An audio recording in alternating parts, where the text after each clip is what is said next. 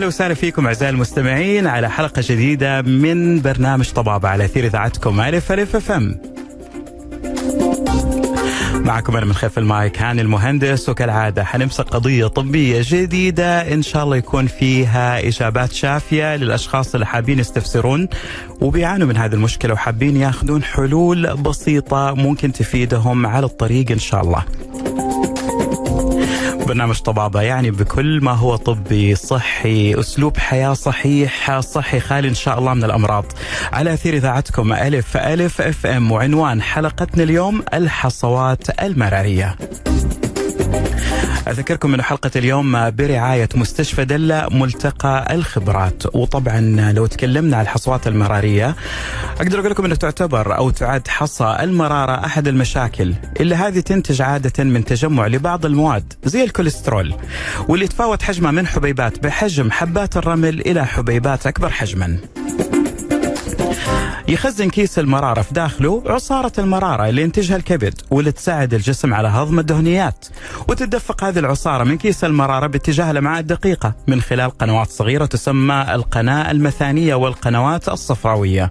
لا تسبب معظم أنواع حصى المرارة أي مشاكل. ولكن إذا حدث انسداد في قنوات المرارة بسبب هذه الحصوات وقتها تتوجب معالجتها وبشكل فعال وفوري. لاستفساراتكم بالنسبة لموضوع حصوات المرارة مع دكتورنا اليوم كل اللي عليكم تبعتون رسالة على أثير إذاعتكم ألف ألف أف أم على الواتساب الخاص بالإذاعة صفر خمسة خمسة ستة ستة ثمانية تسعة صفر صفر واحد. وطبعا نجم حلقتنا اليوم في برنامج طبابة الدكتور أسامة محمد نافع استشاري الجراحة العامة. يا هلا وسهلا فيك دكتور أسامة. أهلا أهلا أستاذ هاني ازي حضرتك الحمد لله كله تمام بالمستمعين ويا هلا وسهلا فيك ومنورنا اليوم يا دكتور في برنامجك واذاعتك ألف ألف أف أم الله يحفظك حبيبي طبعا عادة حنتكلم على طول، أنا اديت المستمعين مقدمة بسيطة عن المرارة وعن حصوات المرارة. طبعا إحنا عرفنا وين مكانها ولكن نبغاها كده من بروسبكتيف أو من منطق طبي أكثر، وش هي المرارة؟ أين توجد جسم الإنسان؟ كلمنا عنها أكثر. آه الحويصلة المرارية آه عضو آه فعال في الجسم يبقى موجود في ال- السطح السفلي للكبد وأكيد شفناها كلنا في أثناء هي في نفس مكانها وقت عيد الضحية لو حد شاهدها. هي بتبقى اسفل الكبد وبتبقى وظيفتها تخزين العصارة الصفراوية. تقدر تركز 50 آه، 500 آه، ملي من العصاره الصفراوية اللي الكبد بيفرزها على مدار اليوم وعلى مدار الساعة نعم. الكبد مش بيقفل 24 ساعة شغال إيه؟ يقدر يركز نص لتر من العصاره الصفراوية في 50 ملي بس آه، كعصاره مركزه وقت آه، وظيفتها وإنها تعتبر الباك يارد أو ال- ال- ال- ال- ال- ال- المخزن الخلفي للإنسان أما يكون عنده آه، أكلة دسمة أو في احتفال في أكل دهون كتير نعم. أو كده بتفرز وتنقبض ل... ل... ل... كأن الجسم بيستدعي الاحتياطي من العصارة الصفراوية اللي هي مسؤولة عن آه، تكوين آه، تفتيت الدهون لحبيبات صغيرة قوي تقدر تشتغل عليها إنزيمات الأمعاء حلو وبالتالي تعمل عملية التنظيم هذه الطارئة ممكن نقول. بالظبط آه هي بتستدعى وقت الحاجة آه، أما الإنسان بيكون صايم بتنتفخ لأنها مش آه، لا ليس يعني وظيفتها في وقت الحاجة بس إنها مخزن وتفرز العصارة الصفراوية اللي هي الكبد تخزن العصارة الصفراوية وتفرزها وقت الحاجة. أما يحتاج عملية ال- ال- الأيض الغذائي أو الهضم آه، يكون في كمية دهون الجسم تلقاها أكثر في الأكل. تروح هي عامل مساعد تساعد على السائل المراري اللي هو بيفرز على مدار الساعة كما كما ذكرت سابقا. نعم. عن طريق جميل. جميل. طيب بالنسبة للمرارة وهذه وظيفتها وين توجد؟ وش التنظيمات اللي بتسويها؟ والحالات الاضطرار اللي بتعملها؟ وطبعا دائما ابدا يقول ابتعد عن الأكلات الدسمة لأنه عشان لا نتعب المرارة يا دكتور صح ولا لا؟ صحيح صحيح. إحنا فاقعين. مرارتنا يا دكتور بالأكل الدسم هذا اللي حاصل. والله أنا أقول لك حاجة هو فعلا هي ال- طبعا ما فيش statistics أو إحصائيات آه، يعني دقيقة قوي. بالنسبة آه، للمملكة العربية السعودية أو على الأقل مش موجودة عندي الحقيقة ولكن مليون شخص في أمريكا في الولايات المتحدة. بيصابوا بيشخصوا سنويا إن عندهم حصوات مراره. في آه، آه، في أمريكا حوالي 650 ألف حالة منظار مرارة جراحي استئصال المرارة بحصواتها وفي أوروبا مجتمعة حوالي ال ال 600 ألف برضو أو من 600 ل 700 ألف حالة سنويا. طبعا فدي نقدر آه، نعم. تقدر تبين لنا قد إيه المرض ده منتشر. آه، ولكن آه، من حسن. الحظ إن 70% من المرضى اللي بيصابوا بحصوات المرارة لا يشعروا بأي ألم. ال 30% آه، اللي كانوا بي يعني اللي, بي اللي بيشعروا بألام أو يحصل لهم مضاعفات آه، 30% بس من آه، ال- من من مجموع السكان في مكان معين اللي عندهم حصوات في المراره 30% بس بيشعروا بالأعراض أو زي ما أنت حضرتك تفضلت في المقدمة بتاعتك إن الحصوات تهاجر للقنوات المراريه وتعمل انسداد سرطان طبعا هذه الحالات المتقدمة اللي يبين فيها الأعراض صحيح. حنتكلم عنها طبعا هذا الموضوع حق الأعراض طبعا آه، الموضوع اليوم آه، لكل شخص يحب العزايم الليلية لكل شخص يحب الأفراح الكبيرة لكل شخص يحب المندي لكل شخص يحب الأكل الدهني والحفلات اللي صحيح. بتصير باستمرار وبعدين آه، بقى قص صيف والله على الصيف الجو ربيع وال لا مو قوي ربيع الجو حر بقى والحفلات كتير فال- والفكرة كمان الحقيقة أستاذ هاني إنها نعم. لأولادنا اللي هم دائمين على ال junk food وهذه ال- نسبة دهون كبيرة. آه، صح. هاري تيكنس الناس تطلع بره تاكل برجر cheese burger حط لي زود لي ال cheese double burger مش عارف big burger آه، يعني الحاجات دي كلها بتزود مستوى الكوليسترول في الدم وهنعرف أنت حضرتك كنت بتسألني على أنواع الحصوات آه، آه غالبا صح. أيوه صح. غالبا 70% منهم بتبقى آه، 70 ل- ل- ل- لاكثر شوية بتبقى آه، حاجة اسمها حصوات الكوليسترول. ودي نتيجة آه، عدم توازن ما بين المذيب والمذاب المذيب. اللي هو حاجة اسمها الأملاح الصفراوية. نعم. المذاب هو الكوليسترول. اللي بيزود الكوليسترول في الدم السمنه إنسان سمين. إنسان بياكل دهون كتير. إنسان عنده زيادة في الكوليسترول آه كمرض أو امرأة في سن الخصوبة بتاخد حبوب منع حمل الهرمونات الأنثوية ممكن تزود الكوليسترول آه في الدم. صحيح. الكوليسترول لو زاد عن الكمية زي بالظبط حضرتك معلقة سكر في كوب شاي يدوب معلقتين يدوبوا. حضرتك عايز تكرمني حطيت لي 10 معالق مش هيدوبوا لا. طبعا أكيد حيكون زيادة. هي- هيترتبوا زي يعني زي آه، بعض الناس بعض ال ال ال الناس في مناطق معينة بيحبوا السكر كتير. هو بيحط سكر كتير بس مش كله بيدوب. فنفس لا. الكلام تتكون حصوات الكوليسترول. وطبعا زيادة الدهون بتعمل مشكلة في حكاية الإذابة وبتترسب. هذا اللي بيصير. بالظبط تترسب وتتكلس وتبدأ تكبر على مدار الايه الأيام.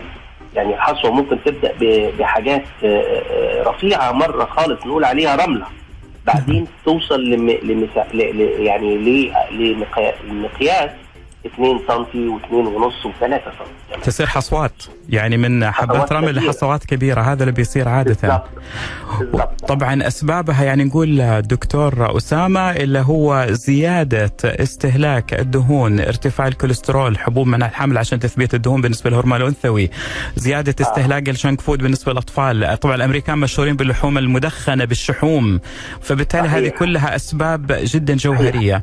ده ده نعم. السبب الرئيسي ده السبب. في أسباب أخرى كتير لو حضرتك عايز أذكرها ممكن أذكرها حنذكرها إحنا دكتور بس إيش رأيك نعطيك نفس شوية ونطلع فاصل؟ إيه رأيك في الفكرة؟ اتفضل يا حبيبي اتفضل طيب حناخذ إحنا بس اللهم فاصل بسيط آه، مع دكتور أسامة محمد نافع استشاري الجراحة العامة وأحد الكفاءات بمستشفى دله ملتقى الخبرات لأنه هذه الحلقة برعاية مستشفى دله وموضوعنا اليوم الحصوات المرارية وطبعا أذكركم بواتساب إذاعة ألف ألف أف إم 055 66 89 001 طبعا بنتكلم مع الدكتور عن بعض الأعراض الخاصة بأعراض حصى المرارة. أنتم تستمعون لإذاعتكم ألف ألف أف إم. خليكم على الموجة.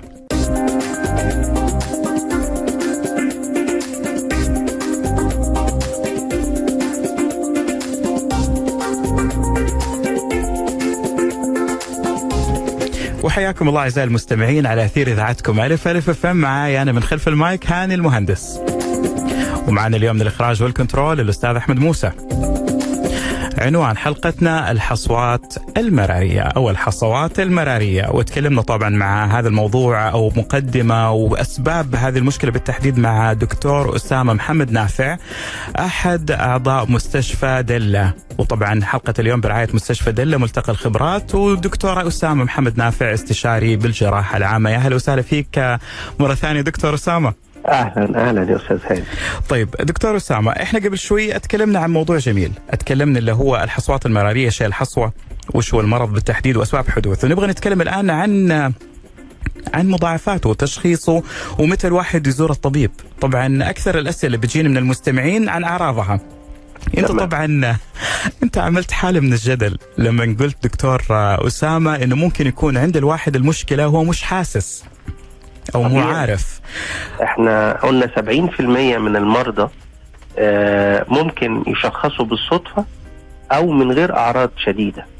إنما 30% من المرضى هم اللي بيجي لهم أعراض بتخليهم يروحوا الطوارئ أو للطبيب ال ال الباطنية أو الجراحة. طيب. اللي هو بيطلب تشخيص الحصوات المرارية تشخيص الحصوات الأول وتشخيص المضاعفات. طيب دكتور ل... معليش على المقاطعة دكتوري. اتفضل. آه دكتور آه أسامة عندي هذا السؤال. طبعا هذا مو سؤالي هذا سؤال عدة أشخاص طبعا هم سألوها. أنا جمعت لك. السؤال حقهم بيعرفوا الأعراض. وش الأعراض اللي يحسوا فيها المفترض؟ ومعناها أنه فعلا عندهم آه، مشكلة في المرارة أو حصوة في المرارة. في واحد كاتب لي يحس بألم ألم معتدل. آه. هل هذا إيه. معناته مرارة؟ وفي الجهة آه، اليمين إيه. بالتحديد الألم المعتدل في الناحية اليمين أو في أعلى البطن زي ما بنقول في سبدي أو في الناحية اليمنى الذي آه، آه، يمشي كمان يسمع في الكتف. آه، الكتف اليمين أو ما بين اللوحين في الظهر ويصاحب بانتفاخ في البطن أو ميل للغثيان أو القيء مش لازم كل الحاجات دي تكون موجودة لا هذه أعراض آه، هذه مجرد أعراض كما مختلفة. كما يذكرها الكتاب بعضها قد يجتمع وقد يجود ألم واحد بس في أعلى البطن. ال ال ال الأخ المستمع اللي بيقول ألم في أعلى البطن يستحسن يراجع طبيبه يعمل إشاعة موجات صوتية مهم. على آه، أعلى البطن وده بيعتبر آه، وسيلة التشخيص الذهبية. هو يقول يعني فعلا. إحنا- هو يقول آه، كمان هو- عنده شيء زيادة يقول لك آه، كمان يجي له ألم في نص تناوله للغداء أو العشاء. أو يبقى هو ده غالبا عنده حصوات في المرارة غالبا. بس هل آه، إحنا دايما بنقول في حاجة اسمها تشخيص تبايني. إحنا بنحط لستة المريض ده ممكن يكون عنده كذا حصوة في المرارة ممكن يكون عنده جرثومة في المعدة ممكن تكون حصى في الكلى اليمنى. ممكن تعمل له كده التهاب في القولون الأيمن يعمل له كده. فاحنا ال ال ال ال ال وسيلة التشخيص الدقيقة هي الموجات الصوتية لأعلى البطن في وجود صيام 8 ساعات على الأقل. عشان المرارة تبقى آه، ما يكونش فيه غازات في القولون ويقدر الطبيب بتاع الإشعة اللي بيفحص آه، آه، مستمعنا العزيز يقدر يشوف فيه حصوات في المرارة عددها حجمها قد إيه لأن دي كلها حاجات مهمة في اللي هنتكلم عليه بعد كده من مضاعفات الحصوة الصغيرة غير الحصوة الكبيرة. أستاذ ممتاز ممتاز ممتاز. طيب دكتور آه سؤال من مستمعة.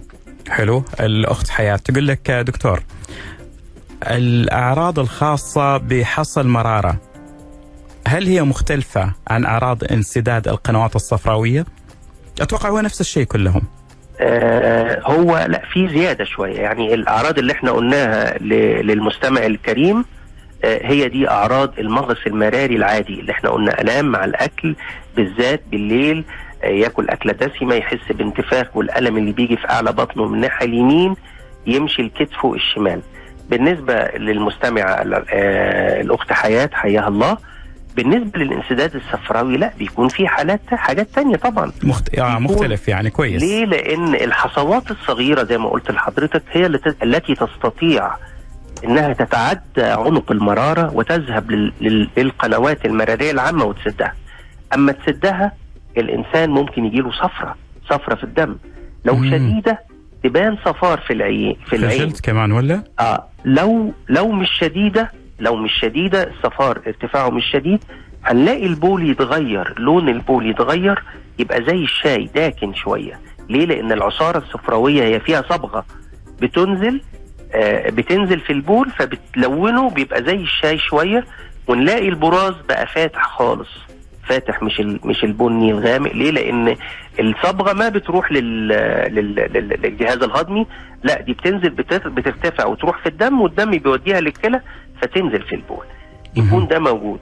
ممكن يكون حمى. لو الحصوة اللي سدت القناة المرارية عملت التهاب في القنوات المرارية تلاقي حمى وتجيلها رعشة كل الكلام ده. بالإضافة للي قلناه للمستمع الكريم سابقا إن الأعراض المغص المراري.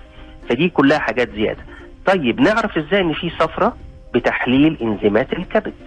بنلاقي ارتفاع في وظائف الكبد اللي هو نقول عليه البيلي روبين أو الصفراء الدم بالعربي. بنلاقي فيه ارتفاع فيها يوحي بانسداد في القنوات المرارية. الاشاعه الصوتية ممكن توري الحصوة اللي سد القنوات المرارية. يعني ولكن دكتور اتفضل اتفضل. المعذرة دكتور المقاطعة. يعني التشخيص منكم أنتم عن طريق تحليل انزيمات الكبد لأنه أنتم بتشخصوا الآن المريض لو بالصدفة إنه عنده هذه المشكلة كيف يتم التشخيص فعلا؟ التشخيص عن طريق الموجات الصوتية زي ما قلت للمستمع الأول. أما المستمعة الكريمة الأخت حياة أضافت حاجة الانسداد الصفراوي. الانسداد الصفراوي بتشوف لو المريض عنده صفرة في العين هتلاقي صفار في العين. هتلاقي آه تحليلات هي دي اللي تبين بقى إن الصفرة عالية. الإشعة الصوتية مش هتبين لأن ده تحليل دم. فالصفار بيبان في تحليلات الدم وظائف الكبد نلاقي ارتفاع في معدل الصفراء في الدم. واخد بالك؟ ممتاز. في إنزيمات تانية في الكبد اسمها إنزيمات أو يعني حاجات انسداديه بترتفع في حالة انسداد القنوات الصفراوية. ممتاز ممتاز. أجل قلنا إحنا التشخيص يتم عن طريق الموجات الصوتية زي ما تفضل أيوة. دكتور. وممكن أيوة. والتحليل المخبري أو التحليل في المختبر آه. عن طريق الصدفة ممكن يصير صح ولا؟ في حالة لا عمل هو المريض هو أنت بتشك بقى. يعني هو المريض راجع طبيبه طبيب بطنه أو جراحة أو طبيب عام حتى مهم. بدأ يشك إن عنده انسداد صفراوي. بيطلب له وظائف كبد. لقوا عنده لقوا عنده حمى. ممكن يكون المرارة بقى فيها التهاب حاد. بيطلب له عد دم. عشان يشوف خلايا دم البيض عالية ولا لأ. حسب ما المريض راح للطبيب عادة اللي بيط- بيطلب له تحاليل ده بيكون راجع طبيب يا أستاذ هاني. آه، ممتاز ويكون عنده أعراض سواء مغص مراري عادي سواء انسداد صفراوي زي ما الأخت تفضلت أو سواء التهاب حاد في في القنوات المرارية أو المرارة نفسها الحويصلة المرارية. ده بيرفع درجة حرارة الجسم في كثير من الأحوال طبعا أنت بتتكلم دكتور عن المضاعفات صح؟ آه ما دي المضاعفات دي كلها. اللي هو طبعا تلون الجلد درجه الحراره الحمى صحيح. مشاكل غثيان مستمر هل بالضبط. هل القيء من أحد هذه الأشياء؟ القيء من الأعراض إنما آه، ما تعتبرش مضاعفات القيء ده عرض مصاحب لألم المرارة آه، بأي طريقة إنما إحنا آه، نعمل آه، زي تلخيص للمضاعفات. المضاعفات كالآتي. الحصوة الصغيرة ممكن تمر وتهرب من عنق المرارة. تعمل انسداد صفراوي تعمل التهاب في القنوات المرارية تعمل ساعات التهاب في البنكرياس. آه. ست قناة البنكرياس ودي حاجة مهمة جدا. كتير من المرضى بيدخلوا لنا بالتهاب حد في البنكرياس ونلاقي سببه 50% من التهابات البنكرياس نتيجة حصوات مرارية مرت أو هربت صغيرة بتكون دي صغيرة. اللي إحنا قلنا سابقا عنها إنها زي الرملة يا أستاذ هاني. والله يا دكتور آه، يعني أعوذ بالله من الشيطان الرجيم يعني كل مشكلة ممكن تؤدي مشكلة أكبر آه طبعا يعني طبعاً، نقول طبعاً. آه، السلامه إن شاء الله للجميع والوقاية خير. من ألف علاج فعلا دكتور أنا جدا سعيد بهذه المعلومات اللي بتعطينا هي اليوم وسعيد كمان برسائل ال- المستمعين اللي بيرسلوها فعلا بالنسبة لهذا الموضوع دكتور إحنا بنطلع فاصل بسيط وبنكمل شويتين وإحنا معك يا دكتور أستاذ. طبعا معنا الدكتور أسامة محمد نافع استشاري الجراحة العامة ومن أحد آه، الأعضاء البارزين في مستشفى دله ملتقى الخبرات. عنوان حلقتنا اليوم الحصوات المارية. وبالنسبة رقم الواتساب لو حبيتوا تستشيروا دكتور أسامة محمد نافع أي استشارة خاصة بالكبد أو بالحصوات المراريه كل عليكم ترسل رسالة ل 055 66 89 001 وهذا البرنامج برعاية مستشفى دلة ملتقى الخبرات.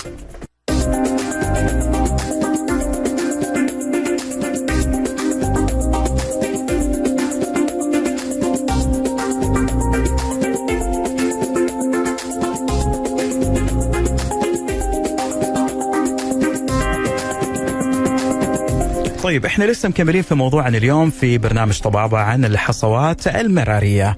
وطبعا هذا الموضوع أقدر أقول لكم إنه شوي سلاح ذو حدين. يعني الواحد يركز فيه وفي نفس الوقت إنه ما يحاول إنه يوسوس كثير. ياخذ الموضوع بموضوعية. لأن شايف اسئلة مرة كثير منكم. إحنا في النهاية الثقافة هي أهم شيء، الجاهل عدو نفسه إلى أن يتثقف، وبعدين هذه معلومات حلو الواحد يعرفها مو عشان شيء، قد يفيد فيها أحد فعلا، وبناخذ دي المعلومات من مصادرها الموثوقة. طبعا أذكركم برقم الواتساب من أجل أسئلتكم 055 66 89 001. معكم هاني المهندس ومعنا من الإخراج أحمد موسى ونجم حلقتنا اليوم الدكتور أسامة محمد نافع استشاري الجراحة العامة في طبعا دكتور أسامة محمد نافع أحد الأعضاء المعروفين بمستشفى دلة ملتقى الخبرات وحلقة اليوم برعاية مستشفى دلة ملتقى الخبرات. دكتور. اتفضل يا فندم. دكتور أسامة جاك سؤال على الخط الساخن أعطيك هو.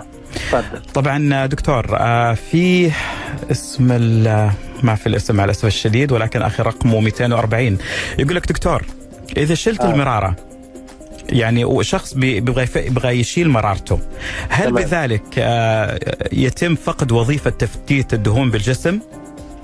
لا لأن إحنا إحنا اتكلمنا عن المرارة المرارة لا تفرز ولكنها آه، مخزن للعصارة الصفراوية يعني إيه يعني العصاره الصفراوية اللي هي بتفتت الدهون وتخليها جاهزة للهضم آه، إفراز متواصل على مدار الساعة من الكبد.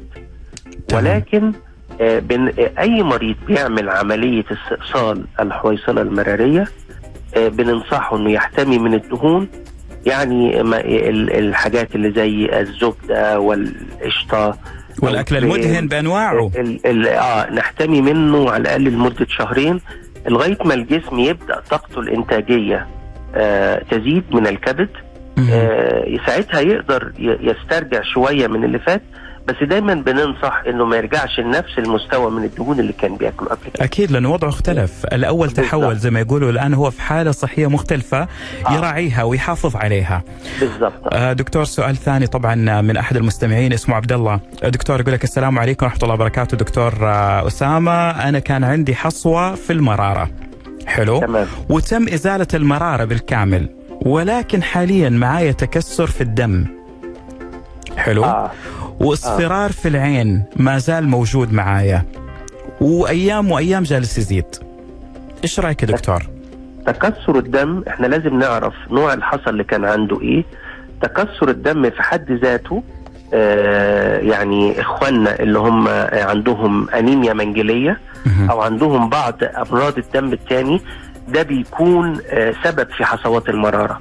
حصوات اسمها حصوات صبغية دي. إزاي؟ ال ال ال حاجة الإنزيمات حاجة الكبد يعني؟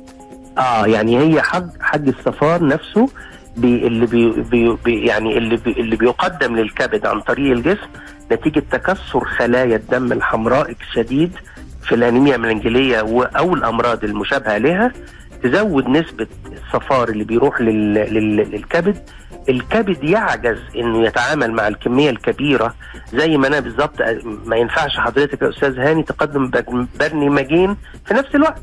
أنت هنا القلب لا يجتمع على اثنين وهذا الشيء أكيد 100% آه، بالضبط. آه. نعم. فالكبد يعجز عن تصريف كل الصفار ده فالصفار ده يتكلس ويعمل النوع الأقل شيوعا من الحصوات اللي هي الحصوات الصبغية. فأخونا ده لازم نعرف تكسير الدم دي كلمة كبيرة جدا لأنه هذا بحد ذاته هذه حالة صحية يعني جينية آه. لو هو عنده تكسير دم ليه؟ طيب هل هو عنده أنيميا منجلية أو عنده مرض ثاني هو بما أنه قال تكسر في في الدم معناته أكيد 100% منجلية آه أنيميا منجلية ممكن نعم يحصل أحيانا بعد إزالة الحصوات المرارية ودي حاجة نادرة جدا يا أستاذ هاني نعم. إن ممكن تتكون الحصوات في القنوات المرارية. بدون وجود مرارة. يعني إحنا قلنا الحصوات الصغيرة تهرب إلى القنوات المرارية. يمكن لأنه عبد الله عنده حالة صحية مختلفة شوي يعني حالة خاصة يعتبر. ممكن يكون كده فهو لازم يراجع طبيب أمراض الدم بتاعه يتأكد إن سبب التكسير إيه وساعات قد يحتاج لحاجة اسمها إشعة بالرنين نتأكد من وجود حصوات في القنوات المرارية نعم. بعد استئصال المرارة ولو حصلت أحيانا بيحتاج جهاز هضمي منظار مش جراحي لإزالة الحصوات اللي موجودة في القنوات المرئيه طبعا أقول حبيبي عبد الله ألف سلام عليك إن شاء الله وما تشوف غير العافية وأشكرك يا دكتور. فعلا دكتور أشكرك على معلوماتك وأقول عبد الله ما تسكت على نفسك وتابع مع دكتورك وإن شاء الله العافية والشفاء طريقك. آه دكتور نبغى نتكلم في سؤال شوية مفصل يعني نقول مهم. دكتور أسامة آه متى الواحد فينا يزور الطبيب؟ يزور الطبيب لو عنده أعراض آلام في أعلى البطن متكرر إيه نعم. ولها علاقة بال بالأكل بيحس بانتفاخ والألم ده قد يسير لأجزاء أخرى غير أعلى البطن من الناحية اليمين زي ما قلنا الكتف الك... لحظة إحنا قلنا الكتف والجهه آه. جهة البطن اليمين من فوق آه آه ويكون مصاحب بغثيان أو ميل للقيء المغص المراري أو الألم المراري قد يستمر دقائق أو قد يستمر لساعات. واخد بالك؟ دي سبب لمراجعة الطبيب. وهذه علامات يعني آه. دقيقة ولا أكثر من دقيقة؟ هي علامات. لا هي علامات وليست دقيقة ولا التشخيص الموجات لا أنا بقول إنه يعني قصدي العلامات دي استمرت دقيقة من الزمن أو أقل أو أكثر هي علامات تبقى في النهاية. الواحد صحيح. ما يهملها. لا ما يهملها أبدا يا أستاذ هاني لا ما يهملها لا أبدا. تمام عليك. خصوصا كلما زادت في المدة لازم يراجع الطبيب بأسرع وقت يعني طيب دكتور لو الواحد يعني أقدر أقول إنه سبحان الله يعني الشيء كل ما كان في أول وكل ما كان أفضل والواحد صحيح. يلحقه من البداية ولكن دكتور إيش أضرار التشخيص المتأخر؟ أضرار التشخيص المتأخر إن ممكن الإنسان يجي بالمضاعفات، إحنا قلنا المضاعفات بالنسبة للحصوه الصغيرة إن يحصل انسداد صفراوي تهرب وتسد القنوات المراريه. بالنسبة للحصوه الكبيرة ممكن إنها تسد عنق المرارة وكيس المرارة يتضخم ويحصل فيه التهاب حاد مصاحب بحمى ومصاحب بقشعريرة آه وصفار ممكن يحصل صفار لو ضغطت على القنوات المرارية. واخد بالك؟ واخد آه ال ال ال كمان ال الفكرة إنها ممكن تتحول أحيانا وإن كان لأن أنت حضرتك قلت بعض المستمعين بدأوا يوسوسوا أو يخافوا. هو بدأ يوسوس. موضوع بسيط في الأول والآخر خالص. نعم. موضوع بسيط خالص. إنما طبعا الإنسان لو أهمل نفسه والتهاب حد الالتهاب الحاد قد يؤدي إلى غرغرينة بال... بال... بالمرارة ويحصل ثقب فيها أعوذ بالله. أو أحيانا حتى في الناس الكبار اللي هم ما بيحبوا انت عارف ربعنا الناس الكبار ما بيحبوا يروحوا المستشفيات كتير. والله يا دكتور آه مش الكبار بس والله ناس كثيرين ما بيحبوش يروحوا هذا شيء طبيعي. آه. أنا متفهم ده الموضوع. آه طبعا طبعا. إحنا لازم نتفهم النفسية بتاعت كل إنسان بس ننصح لأن ما لنا الا النصيحة. و... وكل إنسان بيبقى مسؤول عن نفسه طبعا يعني. آه فدي دي, دي المضاعفات اللي ممكن تحصل من الحصوه الكبيرة والمضاعفات اللي ممكن تحصل من الحصى الصغير. طبعا دكتور آه، أبغى أقول لك إنه في آه، محمد وفي غادة وفي أحمد وفي في ما شاء الله كم اسم سبع أسماء كلهم بيعطوني نفس السؤال دكتور ما هي الطريقة المثلى أن الواحد يقي نفسه من مشاكل الحصوة الخاصة بالمرارة؟ هل في طريقة تمام. حياة معينة؟ هل آه. ممارسة رياضة؟ كلهم بيسألوا نفس السؤال يعني هو بيسألوك كنوع من إنه إيش اللي نسويه إحنا عشان نقي نفسنا من هذه المشكلة؟ تمام. آه بالنسبة لل lifestyle أو أسلوب الحياة في حاجات مهمة جدا بتساعد آه على عدم تكوين الحصى نعم آه زي الاعتدال في أكل الدهون حلو ممارسة الرياضة بالنسبة آه. للامرأة المتزوجة لو في بديل لحبوب منع الحمل آه يعني بديل لمنع الحمل عن الحبوب يكون أحسن تمام. لأن زي ما اتفقنا الهرمونات اللي في الحبوب منع الحمل قد تؤدي إلى نسبة زيادة الإيه؟ آه زيادة حدوث الحصوات بالمرارة. آه الحاجة الثانية تجنب السمنة المفرطة لأن السمنة المفرطة عامل يعني عامل خطورة زي ما نقول risk factor أو عامل خطورة لحدوث حصوات المرارة. ده بالنسبة للحاجات اللي ممكن آه، آه، يعني تبقى وقاية. بالنسبة للعلاج أو العلاج الذهبي الأمثل في كل العالم نعم. هو استئصال المرارة بالمنظار الجراحي. كويس؟ طيب. طيب. إحنا قلنا من قبل كده إن إحنا 70% من المرضى حتى اللي اكتشفوا إن عندهم حصوات المرارة ما عندهمش أعراض. هل في عيان بقول له لأ ما فيش داعي أعمل لك عملية؟ آه. الناس ال 70% دول مش أي عيان تعمل له عملية. تعمل عمليه لل يعني قصدك دكتور في 30% أدوية يعني معينة ممكن تودي هذه المشكلة أدوية أو نمط حياة؟ نمط حياة يقلل في تكوين حصوات أخرى إنما إحنا الناس اللي مثلا ال ال الناس اللي هم صغيرين قوي وعندهم حصوات ليست ذات أعراض أو لو عندهم حصوات صغيرة أ- 2 ملي اللي هي ممكن تهرب أو حصوات كبيرة 2 سم أو أكبر اللي هي ممكن تسد عنق المرارة وعمرهم صغير قوي بننصحهم إنهم يجروا العملية حتى لو ما عندهمش أعراض كإجراء تحسبا لحدوث ال- ال- المضاعفات. بس عشان أطمن السادة المستمعين المضاعفات دي مش بتحصل في نسبة كبيرة الحقيقة بتحصل في حوالي 2% من الناس اللي عندهم حصوات في المرارة. فما فيش داعي لل- للهلع أو للخوف. هي مرض عادي زي أي مرض بيحصل للإنسان. وعلاجه متوفر في كل المراكز وفي كل الأماكن.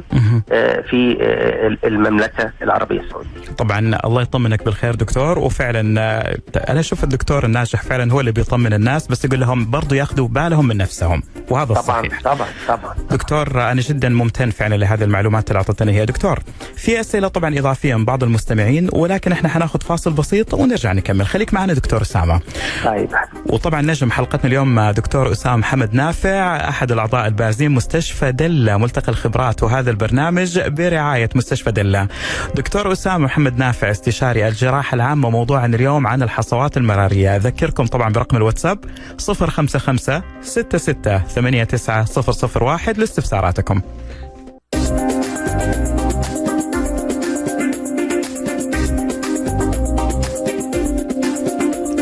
طيب إحنا الآن معاكم بفقرتنا الأخيرة من برنامج طبابة على أثير إذاعتكم ألف ألف FM. معاكم من خلف المايك هاني المهندس ومعنا من الإخراج وال control الأستاذ أحمد موسى. طبعا عنوان حلقتنا اليوم الحصوات المرارية وذكركم بالواتساب صفر خمسة خمسة ستة ستة ثمانية تسعة صفر صفر واحد. طبعا دكتور أسامة محمد نافع استشاري الجراحة العامة وهذه الحلقة برعاية مستشفى دلة ملتقى الخبرات دكتور أسامة. أهلا وسهلا طبعا في سؤال حبيت اني أخليه طبعا في الفقرة الأخيرة انه من يعرف هذا السؤال يعني هل هو صحيح إني أسأله ولا لا؟ هو السؤال بيتكلم عن حمية اسمها حمية الكيتو. حلو؟ أيوه طبعا الأستاذة فوزية بتقول لك دكتور إحنا أنت بتتكلم عن الاعتدال في الدهون والاعتدال تمام. في الدهون في كل شيء في الدنيا مهم ولكن دكتور حمية الكيتو اللي إحنا بنستخدمها الآن وهي اللي طالعة حاليا أو الأكثرية. بيسووها معتمدة على الدهون بالكامل في الأكل إيش رأيك دكتور بما أنك أنت بتتكلم عن الحصوات المرارية آه أنا ما عنديش بيانات معينة عن آه آه، يعني الكيتو حمية دهون،. دهون في دهون. أنا فاهم أنا ما عنديش معلومات عن نسبة الإصابة بالحصوات المرارية فيها عشان أكون أمين مع المستمع. ولكن أنا هديك مثال على حاجة. الإنسان اللي بيعمل آه، آه، قص معدة. نعم. اللي هي sleeve gastrectomy نعم. believe or not تخيل إن حوالي ثلثهم بعد العملية قد يصابوا بحصوات. طب إيه سبب الحصوات دي؟ بعد عمليات التكميم؟ لحظة دكتور بعد عمليات التكميم قد يصابوا بحصوات في الكبد. بحصوات المرارة، حصوات الحويصلة المرارية. طب إيش هو السبب؟ السبب إيه؟ الفقد السريع للوزن. والدهون الدهون الكثيرة اللي الكبد يتعامل معاها. اي نعم. الله يبقى بالظبط. زي ما بقول لك بديك حاجة تقدر تعملها. بديك حاجتين لعلك تقدر تعملهم. بديك ثلاث حاجات ثلاثة تاسك في نفس الوقت صعب. الجسم بيستلم أو الكبد اللي هو مصنع الدهون بيستلم كميات كبيرة من الكوليسترول عشان يتصرف فيها. ما. عندوش مصارف لها. فتترسب يا أستاذ آه، هاني. فهمتني إزاي. ودي دي statistics. دي statistics. وهذا هذا كلام منطقي يا دكتور اللي أنت بتقوله. جدا واقعي ومنطقي. فإحنا لو إحنا جينا عملنا application أو تطبيق على حمية الكيتو اللي أنا باخد فيها دهون كتير لو الجسم ما قدرش يتعامل معاها قد تؤدي لكده ولكن معلومة أكيدة حصوات أكيد أكيد يا دكتور. بنسبه بنسبه معينة أنا الحقيقة آه للأمانة ما عنديش statistics بس أنا أوعدك إن أنا ممكن أتواصل معاك عن طريق الواتساب. و... و...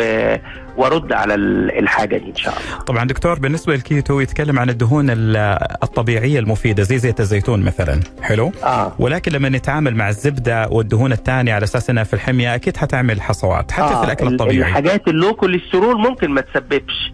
إنما هو. آه الحاجات ال high cholesterol ممكن تسبب هي بتسبب من غير كيتو عاد ما بالك في كيتو أيوه. بالظبط أيوه بالظبط كده بالظبط كده آه فهذا اللي بيصير دكتور كمان في سؤال ثاني طبعا من أبو سلطان آه، يقول آه، عنده حصوات صغيرة في المرارة ودهون خفيفة على الكبد بدون أي أعراض آه. وتحاليل انزيمات الكبد طبيعيه هل يا دكتور آه. أشيل المرارة وزني 90 وطولي 171 آه هو عمره كام؟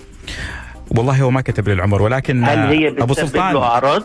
أبو سلطان يقول آه، بدون أي أعراض ما عنده أي أعراض يعني حاليا أو مو مبين. ما في أعراض واضحة يعني أو آه، سفير يعني أشياء كده قوية آه لو عمره آه لو عمره ما بين ال 20 آه وال 50 آه أنا أنصحه إن هو يعملها. أكثر يسويها من 50 آه ليه بقى؟ لأن إحنا قلنا إن دي ممكن آه لا هو عمره 60 هو كتب لي الآن أبو سلطان عمره 60 سنة. عمره 60 ومش بتعمل له أعراض ممكن ممكن يتعايش معاها طالما ما فيش أعراض خالص. ولو افضل طالما هي حصوة واحدة. آه، من ال... من من لطف ربنا سبحانه وتعالى إن الأحياء أحيانا الإنسان يمرر الحصوة من ال... من المرارة للقنوات المرارية. ولكن لطف ربنا سبحانه وتعالى إن الحصوة دي تمر. طب هتمر؟ هتقول لي هتروح فين يا أستاذ هاني؟ نعم. هتروح الإثنى عشر وتنزل مع الطعام وتخرج مع البراز عادي يعني. فأحيانا يكون الإنسان الحصوة اللي هربت دي لها احتمالين. قد تنحاش بال... بال... باللفظ التا- الدارج وتعمل انسداد صفراوي. وقد يمررها الإنسان لبره الجسم. انت فهمتني إزاي؟ طيب ولو كانت آه، زي ما يقول أبو سلطان عدة حصوات وليست حصوة. يعني هي حصوات صغيرة. لو عدة حصوات آه، وصغيرة في حجم 2 أو 3 مللي وهو عنده مشاكل صحية يستحسن يعملها يعني مشاكل صحية بسيطة يستحسن يعملها في السن الصغير في في سنه ده دلوقتي قبل ما يتقدم في العمر ومثلا شدة الأمراض تزيد. إنما لو ما بدون أعراض قد يلاحظها. لأن هي حلها في الآخر لو هربت زي ما قلت لحضرتك منظار مش جراحي منظار جهاز هضمي. اسمه منظار ارتجاعي للقنوات المرارية بيزيل هذه الحصوات يا أستاذ هاني. لأنه فعلا هو يقول الحصوة الكبيرة نزلت قبل ثلاثة شهور بس تبقى الحصوات الثانية الصغيرة. وأنا إيدك يا دكتور لو هو شايف إنه العملية حتكون في صالحه افضل يتوكل على الله فعلا ويسويها. آه. ولكن آه. لو يقدر يتعايش معها برضه يتعايش إنما لو معها. هو لا- لو لو هي ما عملتش انسداد يبقى خلاص ممكن نتعايش معاها آه. آه. هذا الكلام. طبعا آه، دكتور أسامة محمد نافع استشاري الجراحة العامة. مع الأسف الشديد الوقت مشي بسرعة. مع أنه عندنا إحنا لسه أسئلة كثير سواء من المستمعين أو في موضوعنا ده ولكن أنت ظلك خفيف يا دكتور. الله يحفظك يا حبيبي. أنا شاكر لك وللمستمعين وشكرا لمحطتكم الكريمه اللي بتنشر الوعي الصحي وتساعد نشر الثقافة الصحية في ربوع المملكة. وأقدر أقول لك دكتور أسامة الحديث معك جدا ممتع.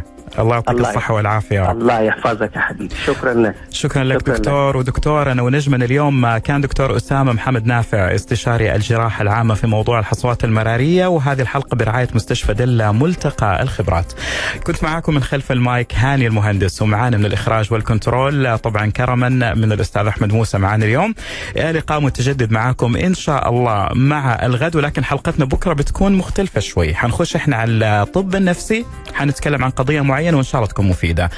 نكمل مع بقية البرامج. في أمان الله مع السلامة.